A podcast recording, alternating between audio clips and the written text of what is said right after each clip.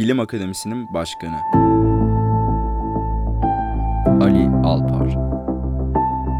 Elitist bir bakışın olması gerektiğine inanıyor musunuz? Tabii inanıyorum ama elitizm ne demek olduğunu söyleyeyim.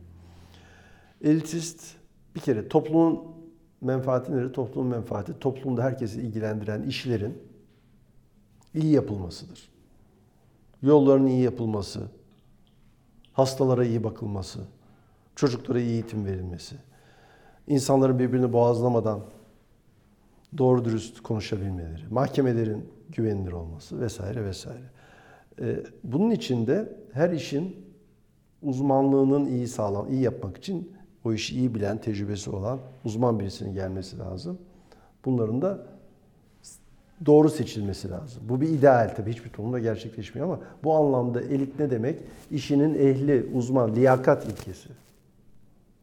Yani karşılıksız elitizme tabii ki karşıyım. İşte dedesi ağa, babası lord onun için e, bu çocuğun her şeyi yapmaya hakkı var.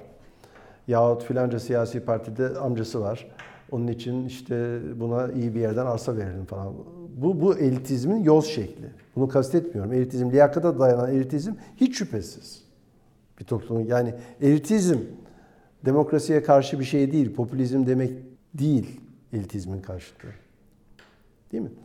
Elitizm işleri gereğine göre yapmak. Dolayısıyla insanların da o işleri yapabilecek insanların onların sayısı az olacak belki az veya çok neyse onlara imkan tanınması, onların seçilmesi, öne çıkarılmasını anlıyorum. Şart tabii.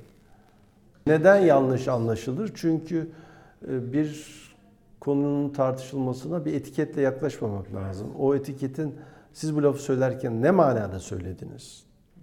Onun açılması lazım. Eleştiren insanları da neden eleştiriyorlar? Yani e, ve her işte birazcık karışıktır. Yani şartlara bağlıdır, siyahı, beyazı, grisi vardır. Grisi de çoktur. Ama ilki olarak böyle bir şey. Tanımını yapmadan bir şey üzerine tartışmaya girerseniz o zaman kim çok bağırır, kim çok e, tweet atar, kimin çok trolü var ona göre o, o şekilde bir sonuca varılmıyor.